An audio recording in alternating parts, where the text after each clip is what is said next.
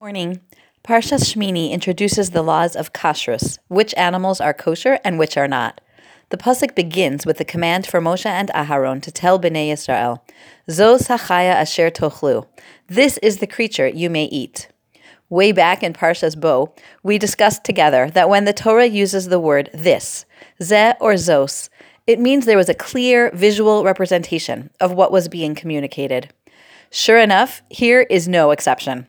Rashi tells us that Moshe Rabbeinu actually picked up each animal and showed it to the Jews as he said, "This you may eat," or "This you may not." Moshe gave an entire show and tell with each animal, sea creature, and bird to demonstrate to us what is and isn't kosher. There's one other aspect of the kosher animal laws in this parsha that has always intrigued me. In Parshas Noach, when Hashem commanded Noach how many of which animals to bring into the Teva, the Torah goes out of its way to speak in a gentle way.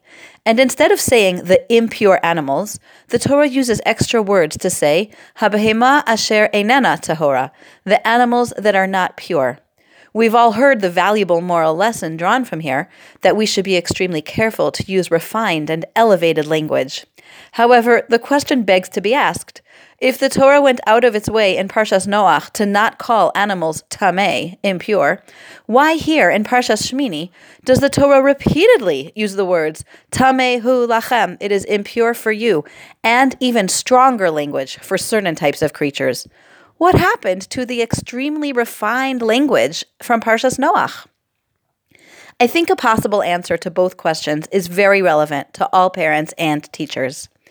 Yes, refined language is very important, and we should go out of our way to speak purely and sensitively.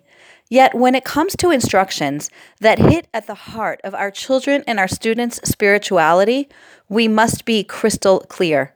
There is no room for vague mishalim, unclear allegories, or unspecific language.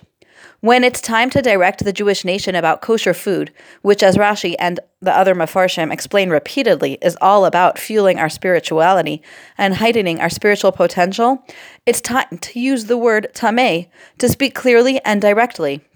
Similarly, this is the time that we need the zos, the explicit show and tell for each animal one by one. Moshe Rabbeinu didn't leave any room for confusion because he showed us each animal and announced kosher or not kosher. Today, more than ever, our children need to hear from us clearly and unequivocally what safeguards our neshamos and what threatens them. Our guidelines for what they should read, see, hear, and have access to, and what they shouldn't, need to be well thought out and then clearly and explicitly communicated. Sometimes we shy away from uncomfortable conversations and prefer to think that our kids are learning what's okay and what's not from their teachers or friends. The lesson from Parshas Shmini is that we need to step up.